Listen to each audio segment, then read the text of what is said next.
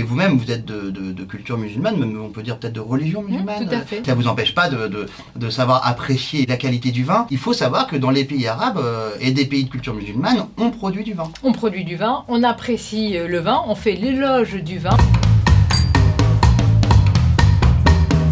Je suis désolé, hein, je me resserre. hein. C'est un plaisir. Je vous colle. C'est pas le but, c'est pas le but. Vous pouvez écrire 4 pages de questions et à la Et fin vous, en posez que. 3. Ouais, c'est ça, exactement.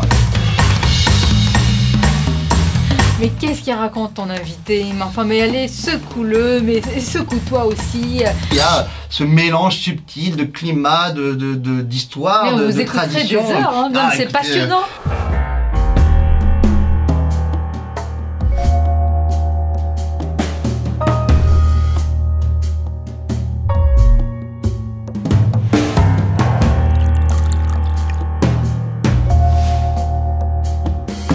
Bonjour à tous et bienvenue pour ce deuxième numéro de Un verre avec. Après avoir reçu euh, Cyril Eldin euh, lors du premier épisode, je suis extrêmement heureux de recevoir Sonia Mabrouk aujourd'hui. Sonia Mabrouk, vous êtes l'intervieweuse de la saison, carton d'audience sur Europe 1, carton d'audience sur CNews, des buzz, des reprises. Euh, la présidente de l'UNEF s'en souvient encore, le ministre de la Justice Éric Dupont-Moretti aussi, Jack Lang. Bienvenue euh, dans ce nouveau Merci. numéro de Un verre avec. C'est un plaisir. Vous avez signé un livre très récemment qui s'appelle Insoumission française, décoloniaux, écologistes, radicaux, écologistes radicaux, islamo-compatibles, les véritables menaces. Un livre aux éditions de l'Observatoire et qui se vend très bien et qui donc complète euh, votre actualité dont nous allons parler. Mais avant tout, euh, j'avais envie qu'on parle un peu de votre enfance parce que Sonia Mabrouk, vous la connaissez à travers ses interviews, à travers euh, ses interventions à la télévision et à la radio. Je suis candidate à ce qu'on ait un peu plus de bon sens. mais c'est aussi un parcours euh, assez incroyable, une enfance à, Tunis. Alors, il y a eu pas longtemps, on est obligé de le dire tout de suite, un portrait dans Libération qui a fait pas mal de bruit. Euh, Libération, euh, voilà, portrait plutôt bien écrit, mais euh, avec quelques petites attaques en dessous de la ceinture. C'est pas vous d'ailleurs qui êtes spécialement fragile, qui l'avez si mal pris que ça. Non. Mais en revanche, bah, les gens qui vous aiment bien ou qui ont un peu, comment dire, le sens de l'honnêteté journalistique ont trouvé que le, papier tapait un peu fort. Et alors, euh, pour euh, l'anecdote, euh, il mentionnait votre quartier d'enfance, la Goulette, à Tunis, et laissait entendre que c'était un quartier bourgeois. Alors, on va commencer par déminer cette première fake news immédiatement. Racontez-nous la Goulette et expliquez-nous comme quoi c'est un quartier beaucoup plus compliqué que Libération a l'air de, le penser. effectivement, la Goulette, c'est vraiment le quartier populaire au sens vraiment euh, mélange de, de culture euh, de, de Tunis et sa proche banlieue. C'est aussi un quartier qui a connu un petit peu euh, les, les- les Juifs de Tunisie, les Italiens, donc beaucoup d'immigration euh, qui est passée, de mélange, ouais. etc. Ouais. C'est un quartier où il y a tout le monde en réalité, Et, vous, de... y avez vécu de quel âge à quel âge alors exactement Bah, Jusqu'à mes 10, mes 16 ans, Mhm. puisque j'ai eu le bac à 16 ans, puis je suis partie après. Votre premier livre concernait votre grand-mère. Euh, J'aimerais quand même qu'on en dise un mot. Euh, une femme euh, assez libre, moderne, entre guillemets. Ça a été une source d'inspiration. C'est un modèle pour vous. Ah oui, c'est un modèle parce que c'est vraiment l'archétype, s'il y en a un, de la, de la femme tunisienne. On dit souvent que les, les femmes en Tunisie sont les garde-fous un petit peu des libertés, de la société, sont un petit peu celles qui nous protègent, en tous les cas qui représentent la, la frontière de démarcation pour ne pas laisser progresser l'islam politique. Et ma grand-mère, avec tant d'autres, et avec les hommes, hein, parce qu'on n'exclut pas aussi, Ouais. évidemment de ce combat, a fait partie de ces femmes-là. Moi, voilà, j'ai été biberonnée à ça. Donc c'est pour ça que je dis, c'est c'est même pas des engagements et des combats. On m'a on m'a éduqué comme ça. On m'a dit c'est comme ça. Donc je, je ne sais même pas comment ça se passe autrement. Donc cet engagement, il est presque consubstantiel à, à une culture, à une éducation, à aimer quelque chose, le vin, la nourriture. Bah, euh, on aime cet engagement. C'est comme ça. C'est inné et ça, ça a tout de suite matché. Et c'est là où vous cassez les codes, où, où peut-être la Libération a, a pas réussi à, à- à saisir. euh, C'est-à-dire que vous, vous êtes une femme, vous êtes une femme euh, euh, de caractère, avec des interviews, voilà, dont les, les, invités ressortent pas toujours sereinement entre guillemets. Il y a ce modèle féminin. C'est-à-dire qu'on peut être une femme, trouver tout à fait sa place dans le monde professionnel, dans le monde intellectuel, dans le monde médiatique, et en même temps assumer aussi la complément- complémentarité avec les hommes. Mais complètement. Enfin, moi, je ne l'imagine pas autrement. Et puisque vous parlez de, de libération, moi, ce que j'ai aimé dans leur demande d'entretien, c'est pour ça que j'ai immédiatement euh, accepté. Ça les a d'ailleurs surpris. C'est une confrontation d'idées. Moi, je me suis dit, il va y avoir vraiment quelque chose et on va sortir quelque chose, des aspérités, une rudesse, bref, un affrontement peut-être, mais quelque chose au moins qui fasse réagir le lecteur. Je pensais pas euh, que les réactions allaient avoir tendance à me, entre guillemets, à me placer dans le statut de victime que moi-même, euh, voilà, je rejette. J'aurais juste voulu que les coups soient portés, j'allais dire, euh, si je puis dire, en plein cœur, en tous les cas, là où il y a les idées, où on les porte, euh, et ça, ça n'a pas été fait. C'est ça ce qui est dommage. Alors petite d'ailleurs précision euh, de coulisses, on vient de enregistrer un- une grande interview avec euh, avec Sonia pour euh, la déclinaison print du journal et on a parlé hein, de, de vos mentors, de vos vrais mentors qui sont Jean Lacouture, qui sont voilà des, journalistes et des historiens engagés dans l'histoire de, de la presse française. Ben, pour moi, l'engagement, ce n'est pas contradictoire avec le journalisme. Ceux qui nous regardent peut-être et qui ont des idées, qui veulent peut-être devenir journalistes, moi je les encourage à avoir des engagements. Des engagements, c'est transpartisan. C'est pas, c'est pas la droite, c'est pas la gauche, c'est pas le RN, etc. Enfin, je veux dire, ça transcende tout ça. Est-ce qu'il y a une, idéolo- une idéologie à, à, à- à ces news? Une idéologie? Ouais. Non, absolument pas. Pas. Il y en a une à un quotidien? Euh, non, pas spécialement. Vous êtes sûr? Ouais, ouais. C'est impossible aujourd'hui d'arriver dans ce milieu qu'on essaie d'aseptiser sans aspérité. Vous ne pouvez pas vous y accomplir. Je crois qu'au moment où vous avez acquis la, la nationalité française, euh, ça a été un moment très émouvant. Euh, On m'a dit même que vous aviez pleuré, quoi. Quand j'ai eu la nationalité, c'était euh, à l'époque où, euh, bah, d'abord, jusqu'à maintenant, on l'obtient pas facilement, ce sont des années, euh, il faut quand même justifier de- d'études, de, présence, etc. Et moi, le souvenir où on allait jusqu'à à 5 heures du matin, il fallait attendre depuis 5 heures du matin pour renouveler ses papiers, et à chaque fois, vous aviez la boule au ventre, et moi, je- à l'époque, je faisais une thèse à la Sorbonne, et je me rappelle de quelqu'un qui me dit, mais on peut pas vous renouveler vos papiers. Je dis, mais pourquoi? Il me dit, mais vous travaillez plus, vous, vous n'étudiez plus. Je dis, mais si, je fais une thèse. Il me dit, oui, mais ça fait deux ans que vous faites une thèse. Je lui dis, mais madame, Ça prend du temps une ça thèse. prend du temps, c'est 5-6 ans. Et on m'a dit, bah écoutez, euh, non, euh, en fait, on, on vous renouvellera pas vos papiers. Et là, je me suis dit, c'est pas possible. Et alors parmi les grandes causes françaises que vous avez embrassées, il y a celle du vin. Et vous êtes venu aujourd'hui avec donc un domaine d'Embrun. Et euh, cette bouteille euh, qui vient du Mont Ventoux, euh, donc euh, du, du- du sud de la France. euh, Vous Non. connaissiez ou? Alors je connaissais pas le domaine d'Embrun, Ah. j'ai déjà vu des... des, des- J'ai réussi à vous surprendre. Exactement, Ce qui est des, pas mal pour un connaisseur comme non, vous. bah, j'ai pas la prétention non plus d'être euh, un, un spécialiste et de connaître tout. Bon, bah, quand on débute dans le vin, c'est vrai que, par exemple, un Gevrey Chambertin en Bourgogne, c'est tellement subtil, tellement délicat, qu'on peut ne pas, euh, ne pas accrocher tout de suite. Et c'est vrai que les vins du sud, alors que ce soit le Ventoux ou euh, encore plus bas et un peu plus à l'ouest, les vins du Languedoc, euh, on Donc se- j'ai coché les bonnes cases là. ah ouais, moi, je, bon, de votre son, euh, vous cochez toutes les bonnes cases non, euh, non, faut- à, à- à tout point de vue. Ce vin, il a eu quand même une résonance particulière euh, pour vous, d'un point de vue personnel. Est-ce que vous pouvez nous dire euh, pourquoi? Oui, parce que Ah, Attendez, alors déjà quand même, on va On boire une Ah, première, euh, bon. première gorgée. Euh, Euh. on a bien travaillé euh, depuis une heure, donc euh, on peut y aller. voilà, on peut y aller quoi. Hmm.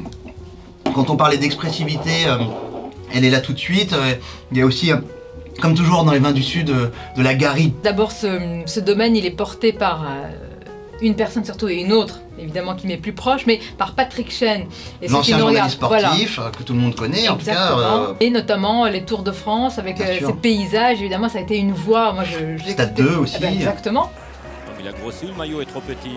Et qui s'est reconverti et qui a ce domaine d'Embrun avec son épouse et participe également, mais c'est une petite participation, Guy Savoie, qui est, qui est, qui est mon mari et qui participe modestement. Et donc, quand vous m'avez dit. euh, Alors Guy Savoie, pardon Sonia, est, est modeste, mais Guy Savoie c'est tout simplement un des plus grands cuisiniers euh, au monde, hein, un cuisinier français, euh, voilà, triple étoilé au Michelin, la monnaie de Paris, qui d'ailleurs, euh, m'avait-on dit un jour, un des restaurants préférés de- d'Emmanuel Macron. Voilà pourquoi je voulais mettre en avant ce vin-là, qui est, comme vous vous en doutez, servi très souvent, mais à table à la maison. C'est l'harmonie, c'est cette alchimie, c'est cet accord. Alors, vous vous maîtrisez très très bien. Mm. Non, non, ça dépend arrêtez. pas de la grandeur, c'est vraiment si ça, hop, si avec le Ouais, plat, ça ouais. match, et avec la personne, alors Ouais. c'est encore mieux. Voilà. Euh, Il n'y a pas de vins médiocres qui font bonne impression. Mais il Mais a en une revanche, c'est pas une question je de- trouve, de- de moderne, mais au sens noble du terme. Je sais pas. Moi, je trouve qu'il a une élégance Ouais. Donc on est sur le versant sud du Ventoux, euh, donc déjà dans une région chaude et sur un, un, un- un versant euh, lui-même solaire. Les qualités du soleil euh, euh, qui euh, voilà, rendent, euh, euh, permettent aux, raisins de, de, de, de rendre toute leur puissance, leur expressivité, mais en même temps de cadrer cette puissance parce que, comme dirait la pub Pirelli à l'époque, euh, sans maîtrise la puissance n'est rien. Pardon pour cette référence. un lion dans ton moteur, mais c'est ça, ouais.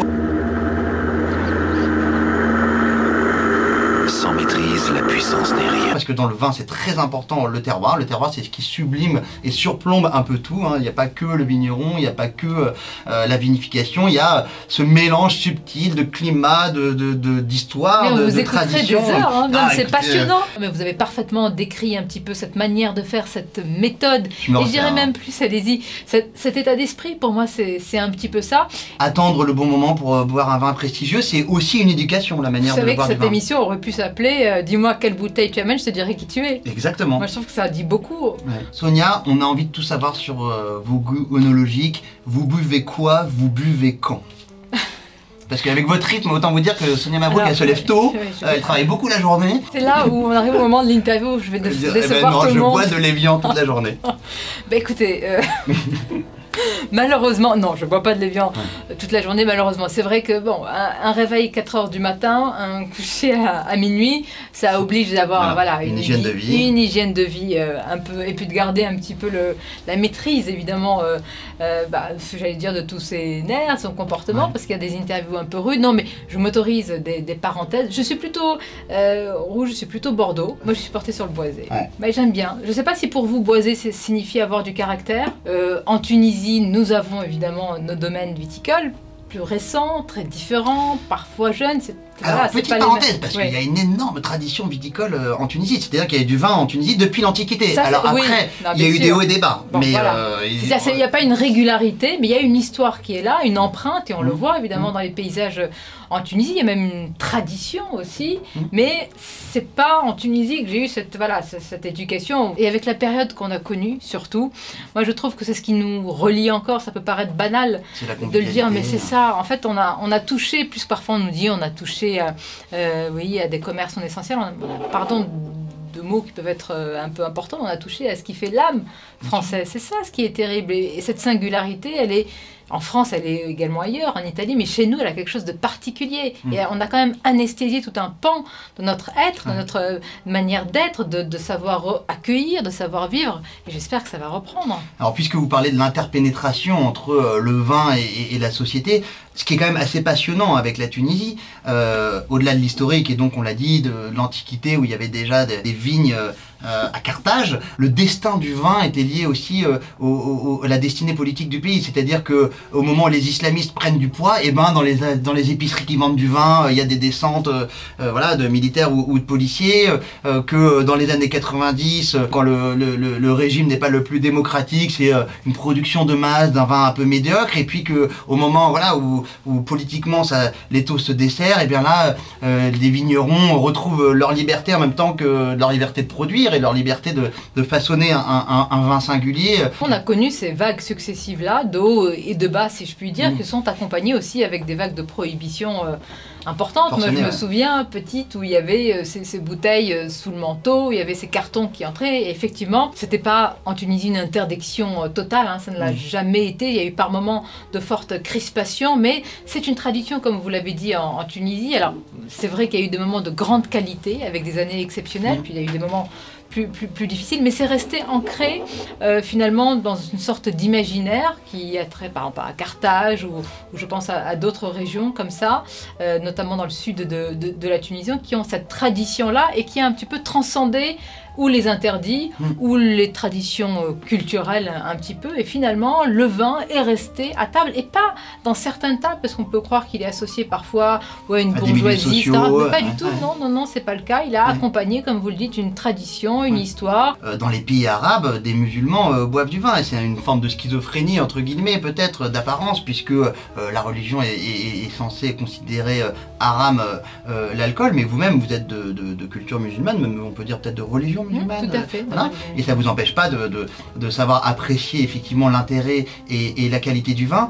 En Algérie, euh, au Maroc, il y a des vignes aussi, mais en Algérie un peu plus, en Tunisie, euh, il faut savoir que dans les pays arabes euh, et des pays de culture musulmane, on produit du vin. On produit du vin, on apprécie le vin, on fait l'éloge du vin, on a compris qu'il faisait partie non pas seulement finalement d'un d'un modèle d'exportation, mais d'une tradition aujourd'hui. Mmh. Et ça c'est très important et il faut voir un petit peu comment on communique sur les vins, notamment en Tunisie. Il y a toujours l'aspect évidemment terroir, l'aspect tradition, l'aspect coutume. Et ça c'est une victoire culturelle d'ailleurs sur euh, les islamistes, parce que chaque point marqué est Ouais. un point qui- dont il faut parler, qui est essentiel. Et le vin est associé, bon, comme en France, hein, à, à un élément de convivialité. Donc cet élément d'identité qui Mm. façonne les coutumes et les us en Tunisie, bah oui, il a transcendé les générations, et vous le dites depuis très très longtemps. Et alors, petit conseil euh, pour euh, nos amis qui nous regardent, si demain ils vont en vacances à Sidi Bou Saïd ou à Tunis, euh, qu'est-ce qu'il faut euh, boire en priorité en arrivant au restaurant en, en Tunisie? Bah, je sais qu'il y a des blancs exceptionnels. Ouais. Je pense qu'il faut se. Alors là, vous me. Je vous colle C'est pas le but, c'est Là, pas ça le fait, but tout- ça fait des années- Malheureusement, ça fait longtemps que je suis pas allée en Tunisie. Ouais. Comment ça se fait? Bah, euh, À cause du climat Non, non, à cause de malheureusement Enfin, des climat contraintes. Ouais, non, non, euh, non, non, pas du tout. À cause des, des contraintes tout simplement euh, Professionnelles. Ouais. euh, malheureusement à cause de la pandémie. Ouais. Mais je garde, mais je pense que la Tunisie marque des points sur les, les vins blancs. Et euh, pour répondre à votre question qui est un piège, laissez-vous porter par les conseils évidemment des restaurateurs. On est Je assez propose de faire cette émission. agréablement Est-ce qu'on peut délocaliser en Tunisie? Ah bah attendez, alors moi je rêve d'y aller, bah figurez-vous. J'ai vu des reportages il y a pas longtemps, effectivement, et je suis très content de- d'apprendre que le tourisme reprenait un peu là-bas, parce qu'il y a des endroits, euh, il y a ouais. des endroits sublimes, et en tout cas, euh, voilà, qui méritent, effectivement, ça mérite d'être une destination euh, connue des Européens, je le dis très sincèrement. Comment on dit chin-chin euh, en arabe, Sonia? Saha. Vous voulez que je répète? Bah écoutez, Alors moi je peux vous le dire comment on dit en breton, on dit yarmat. eh ben voilà. Alors on va le Saha, c'est ça? Ouais. Saha. Et ben Saha, Yarmat. Yarmat.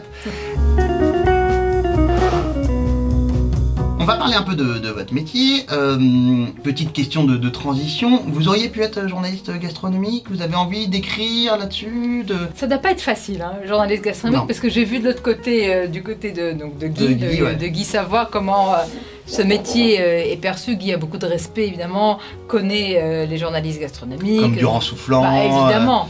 Euh, Pudlowski. euh, Pudlowski. Il y a des très bonnes plumes hein, dans le milieu des, des journalistes Je, je gastronomiques. pense aussi à Thibaut Dananché. Thibaut euh, Dananché au point, point. François-Régis bah, Gaudry, euh, évidemment. euh, hier à l'Express, aujourd'hui à France J'adore la, la euh, gourmandise avec laquelle, mais vraiment avec laquelle euh, Mm. ils écrivent ces, ces papiers. Il y a aussi Oui. euh, une plume qu'ils ont Oui.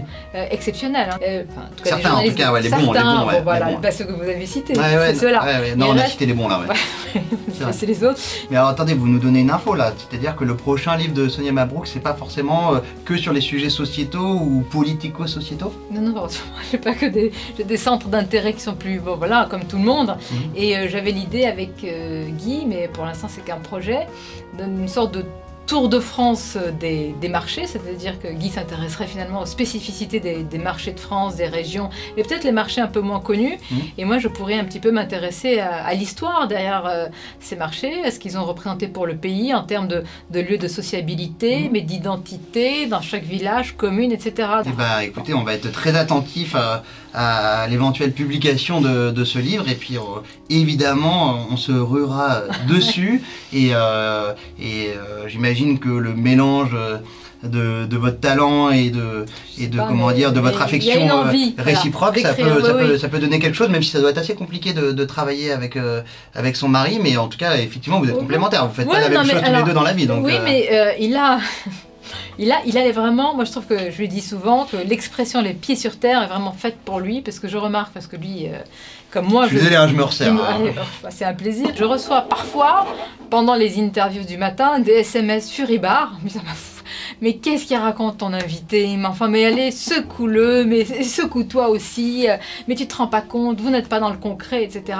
Ouais. Et c'est pas pour faire l'éloge euh, des différences, euh, quels que soient les, les- les couples, etc. Mais je trouve que ne pas baigner tout le temps dans le même milieu, Ah bah alors Euh, ça, je, je suis bien d'accord avec vous. C'est capital pour un journaliste d'avoir le- de, de ne pas avoir le nez que collé à Twitter, de ne pas fréquenter que des Voilà. journalistes. Et quand même, voilà, dans notre milieu Ouais. élargi entre les réseaux sociaux, le milieu politique, etc., il peut y avoir une tendance. euh, Alors je vous avoue, mais euh, c'est pas pour euh, nous pousser du col, mais c'est vrai qu'à l'heure actuelle, on Ah, échappe oui. un peu moins à, la règle. La plupart des journalistes ici n'ont pas forcément fait les grandes écoles de journalisme. Je crois qu'il y a une diversité sociologique auquel, en tout cas, Geoffroy Lejeune et moi, on, on tient beaucoup. Euh, Et effectivement, la ça, ça- différence, ça me paraît, ça me ouais. paraît assez, assez capital. Alors, puisque vous parlez de votre interview du matin et des, des SMS euh, de coaching de Guy Savoie, euh, comment vous la préparez cette interview? Parce que, euh, quand même, on va s'arrêter trois secondes. Allez euh, taper sur Google euh, Sonia Mabrouk, Europe 1, interview du matin, et vous allez voir, il y a un best-of de- de- de- d'interviews qui sont vraiment des. Voilà, c'est- c'est c'est- c'est autre chose, quoi. C'est pas euh, l'interview euh, tout venant. euh, Il paraît normal qu'on puisse dire qu'on aime son pays sans cacher les problèmes euh, ou les zones d'ombre dans l'histoire. On, on- on voit qu'il y, a, voilà, il y a une trajectoire, il y a une démonstration. euh, l'inter- L'interviewé en sort rincé ou euh, sublimé euh, si- s'il arrive à, à- à passer, euh, à passer la rampe. Mais voilà, faut, faut aller voir, aller voir Dupont-Moretti. Vous dénoncez d'ailleurs Maître depuis des, des années, mais vous venez d'évoquer dans votre argumentaire les réseaux sociaux. Je ne vois pas le rapport avec l'affaire dite Benjamin Griveaux, Ben, je vais vous le dire, madame. Aller voir, aller voir Jack Lang. avec le hashtag MeTooInceste. Et je n'ai pas lu, je vous répète ma question, d'indignation de votre part, Jack Lang, sur cette affaire et ses conséquences. Ben, je ne peux pas m'indigner à chaque minute, simplement, puisque vous Ah, m'interrogez, je vais vous dire C'est mon la géométrie variable. Alice Coffin, peut-être Alice Coffin, euh, Ouais, Parce que vous dénoncez une censure dans une université, c'est très grave. Mais pourquoi ne pas l'avoir aussi dénoncé lorsque la philosophe Sylviane Agazinski a été censurée à l'université de Bordeaux pour ses positions qu'elle est libre d'avoir contre la PMA Alors, il y a dix- Alors, c'est la Hein géométrie variable Non. Mais, mais vous avez dit, c'est ça, j'ai aimé ce que vous avez dit, c'est-à-dire soit sublimé, soit mais rincé dans le sens, euh, mais qu'il se passe quelque chose. Mmh, Et D'ailleurs, pour l'invité et, et pour moi, c'est-à-dire qu'on on- on entre dans un studio et on ressort pas comme s'il ne s'était rien passé, une si on parenthèse, et puis on va enchaîner Ouais. dans un autre média. J'aime quand il se passe quelque chose, et euh, ça peut être positif, ça peut être euh, parfois malheureusement négatif pour l'invité, mais c'est ainsi, mais qui, qui est quelque chose, qui est une fêlure, qui est une brèche, qu'on se dise, mais attendez, mais ce que j'ai écouté là, je ne l'ai pas entendu autre part, mais pourquoi? Et voilà, et ça c'est permis parfois par euh, les questions, parfois on arrive- on n'y arrive pas, et c'est permis par l'invité, hein, ça, ça, ça dépend. Mm. Et donc parfois pour 11 minutes d'entretien, vous travaillez, euh, je sais pas, vous pouvez écrire 4 pages de questions. Mm. Moi j'écris 4-5 pages de questions, et à la et fin vous, en posez que, 3. ouais, ça, exactement. ouais. Mais il faut juste au moment où vous les posez savoir que ce sont ces trois-là qui vont faire la différence et pas les euh, 16 autres que vous avez préparés. Voilà. Et comment vous préparez? Alors, vous avez passé plein de coups de fil, vous faites des fiches, vous vous documentez, vous, parlez avec, euh, Eh ben avec euh, l'interviewé aussi? Non, ça dépend, oui, ça m'arrive. oui, ça m'arrive de parler. Bon, pour euh, la présidente de l'UNEF euh, qui avait demandé un droit de réponse sur euh, Europe 1 après m'avoir entendu poser une question qu'elle a considérée trop cash. Dans ce cas-là, forcément, j'appelle l'invité, je lui dis pourquoi vous voulez, voilà. Mais sinon, non. eh ben, la préparation, non, je n'appelle pas un éventail. Je sais que par exemple Catherine Ney ou d'autres journalistes appelaient beaucoup euh, les, les entourages. J'essaye d'aller pour l'instant à, à l'instant. C'est-à-dire vraiment alors peut-être que le fait de ne pas avoir fait, je ne dis pas que c'est bien de ne pas avoir fait d'école de journalisme, hein, mais j'y vais vraiment euh, à l'instinct. C'est-à-dire que je me dis finalement, euh, pas sur quel sujet je peux faire le buzz, pas sur quel sujet l'invité aura du mal, mais c'est un fil en réalité. J'ai un point A, un point B. Et j'ai un fil euh, au milieu et je veux qu'il se passe quelque chose. Voilà. Je veux que le fil, voilà, que ça se tende, qu'il se casse, mais que ça soit pas linéaire. Et- mais il faut dérouler ce fil quand même de manière assez, euh, voilà. Il faut être sûr du point où vous voulez arriver. Parfois l'invité vous fait partir dans des chemins de traverse. Mm. Il faut pouvoir le ramener parce que Ouais. normalement c'est vous qui Puis en plus, c'est des formats assez courts, hein, donc euh, effectivement, il Ah, faut que ça soit dense. Le, le plus grand stress c'est le temps. Ouais. Que ça dure combien de temps en tout 11 minutes. 11 minutes, ouais, sharp, comme euh, disent les, les- les Anglais. Euh, vous êtes surprise parfois que certaines personnes acceptent de venir parce que, euh, effectivement, on va pas chez Oui. Sonia Mabrouk euh, comme on va à la plage. donc, non, mais je trouvais, je, je- dans le portrait de Libération, euh, je crois que c'est Alice Coffin qui a été interrogée à ce sujet. Elle a dit, mais au moins elle donne la parole à tout le monde. Et c'est exactement ça. Et c'est sans, sans méchanceté dans le sens où je prépare pas, franchement, c'est pas des, des petites, euh, des petites mines, des dynamites. euh, Des petites- Bon, évidemment, il y a quelques coups de griffe, et ça c'est normal pour faire euh, euh, surgir quelque chose, mais il y a une volonté de vérité, pas la grande vérité, mais hop, une lumière, un flash, et c'est ce que j'arrive parfois à saisir. Parfois ça ne marche pas du tout. Et parfois avec le politique, comme le ministre de la Justice, Éric Dupond-Moretti, bah, il se passe quelque chose. Mm. Parce qu'il est parfois impressionnant, il l'a été aussi en tant qu'avocat, mais il est dans un autre rôle. Et quand il est dans un autre rôle, eh bien, euh, voilà, on n'est plus dans, une arène, on n'est plus dans un tribunal, donc euh, c'est chacun, chacun y va. Et moi, j'ai pas hésité. Et il y a eu des moments, c'était la première, euh, je crois que c'était mon premier entretien d'ailleurs à Europe 1 cette année, où il va sur le mot d'ensauvagement qui ne veut pas reprendre comme Gérald Darmanin, et déjà on voit euh, une césure entre Bien les sûr. deux, et là ça, ça structure un petit peu, et vous voyez d'ores et déjà, il y a plusieurs mois, que chacun, sur ces sujets-là majeurs, prend une direction très différente, et sur laquelle d'ailleurs joue en haut Emmanuel Macron, puisqu'il tire les deux fils, et ça l'arrange bien d'avoir un qui dit ça et l'autre qui Ouais, dit autre chose.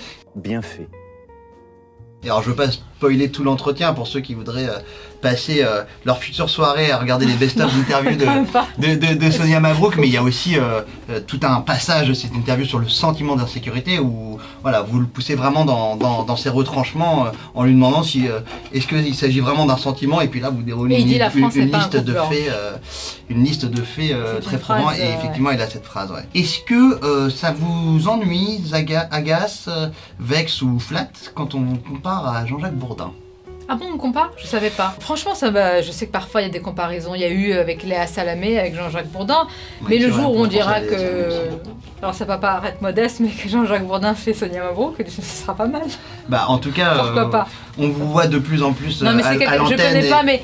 euh, Je veux dire, euh, parfois, franchement, il y a. C'est métier, c'est pas un métier très- extrêmement difficile, mais c'est pas un métier facile. Vous avez beaucoup de critiques, vous êtes comparé, vous êtes etc. Donc moi je. Vous regardez d'ailleurs vous Non, les non, j'ai pas de- Twitter, Non, les franchement, honnêtement, et j'ai j'ai l'impression même c'est un avatar qu'on parle de quelqu'un d'autre, et c'est très bien comme ça. Parce que quand je rentre, j'ai une bulle, on me parle de totalement autre chose. Après ce, ce portrait dans Libération, qui, qui on le rappelle, hein, euh, c'était pas Je me assassin. Après l'interview de la présidente de l'UNEF, j'ai eu beaucoup plus de réactions de la gauche Oui. Que de la droite. Parce qu'après, on m'a beaucoup critiqué pourquoi j'ai attaqué euh, et c'était quand même un petit peu contre la gauche, mais c'est faux. J'ai eu euh, Ah bah Manuel tous, euh, Valls, euh, les euh, bien Julien. Drey, Ouais. euh, Cam- Monsieur Cambadélis, etc., etc., qui ont réagi. Donc toute cette gauche, alors je sais pas, il faut dire républicaine, etc. C'est pour ça que je vous dis, c'est ridicule parfois de dire, oui, mais des, des combats ou à droite ou à gauche, ça veut, ça fait rien. dire. Exemple par exemple avec Adrien Quatennens, Mm. où malheureusement, bah, maintenant ça va mieux. Adrien Quatennens, parce que attendez, là, Ouais, on ouais. parle aux gens qui regardent VA+, Adrien Quatennens, c'est un député France Insoumise, qui est roux, euh, qui est très talentueux, euh, Très et talentueux. dont je vous invite euh, à aller voir Exactement, redoutable. Et donc, je me suis dit qu'avec lui, ça allait être possible de faire des- un entretien assez, assez rude, assez, voilà, comment dire, serré. Mmh. Et ça a buté sur une question. C'était à l'époque où il y avait beaucoup de crispation autour des rassemblements contre la police. Et j'ai pas lâché, il n'a pas lâché. Et l'entretien a été stérile. Mmh. C'est-à-dire qu'il a voulu se lever, il voulait partir. Puis. Bon, alors là, je me suis dit, non, mais c'est moi qui ai, raté les choses. Parce que quand ça bloque et que vous n'arrivez pas et que euh, vous prenez l'ascendant par rapport à quelqu'un qui ne veut pas répondre, etc., c'est manqué par rapport à vous. Donc, il faut faire attention quand on manie aussi, quand on veut pousser l'invité dans ses retranchements. J'aurais pu penser qu'avec son caractère, ça a marché. La, la fois d'après, ça a matché. Mais voilà. Alors j'ai une question euh, très ouverte euh, pour terminer euh, Sonia, mais 2022, euh, vous qui euh, quand même euh, tous les matins interviewez des politiques ou euh, des personnalités éminentes euh, des débats sociétaux d'aujourd'hui, vous êtes aussi euh, tous les midis sur CNews, euh, la chaîne euh, qui monte et qui n'en finit plus de monter là. 2022 avec tous vos capteurs, avec les signaux faibles que vous entrevoyez, à quoi ça va ressembler Oh, ça va être passionnant, Ouais. franchement. Ça va être passionnant parce que on, on dit souvent le- la clarification, mais je crois que sur les sujets sociétaux, culturels, même civilisationnels, il, y a- il va y avoir quelque chose qui va se passer. Je pense qu'Emmanuel Macron, euh, qui est euh, quelqu'un d'intelligent, a compris cela, même s'il est en même temps sur ce sujet. Moi, j'ai jamais compris où était sa colonne euh, vertébrale. On va voir de quel côté va tomber la pièce. Et je pense que ces sujets-là, je suis même intimement persuadée qu'ils passionnent les Français, probablement ceux qui nous regardent aussi, euh, Je crois que les, évidemment. lecteurs de, les, téléspectateurs de VA+, Ouais, effectivement, sont assez euh, Et je friands. pense que ce sera. Moi, j'adorerais, franchement, faire un entretien d'Emmanuel Macron, mais centré sur ces sujets. Qu'est-ce qu'il propose exactement Sur quel chemin En quoi il croit? Voilà. Eh ben écoutez, alors c'est comme votre prochain livre avec euh, Guy Savoie. euh, C'est un projet. on, on- on observera euh, cette éventuelle interview avec le président de la République et futur candidat, a priori, Emmanuel Macron. Euh, pour ceux qui veulent retrouver Sonia Mabrouk, donc tous les matins sur Europe 1, le midi sur CNews, dans les librairies, et puis bon, euh, tout un tas d'interviews que vous pourrez retrouver en vous documentant euh, sur Internet, sur Internet ou, ou, ou- ou sur YouTube. On était très heureux de vous recevoir, merci. Sonia. Voilà, on vous souhaite beaucoup de, de- de réussite et de continuer cette trajectoire assez impressionnante sur le, sur le plan merci professionnel. On vous remercie pour ce magnifique domaine d'Embrun que voilà, je vous invite à, à goûter euh, à l'occasion euh, si vous le trouvez. C'est un vin abordable, hein, on le précise pour euh, nos jeunes amis qui nous regardent. Vous ne serez pas obligé de, de casser votre assurance vie pour, pour vous offrir une bouteille. Et puis, euh, bah, écoutez, Sarah, alors, comme on dit. Et merci d'être venu dans Un verre avec. euh, et le, le prochain numéro à suivre bientôt. Avec grand plaisir. À bientôt.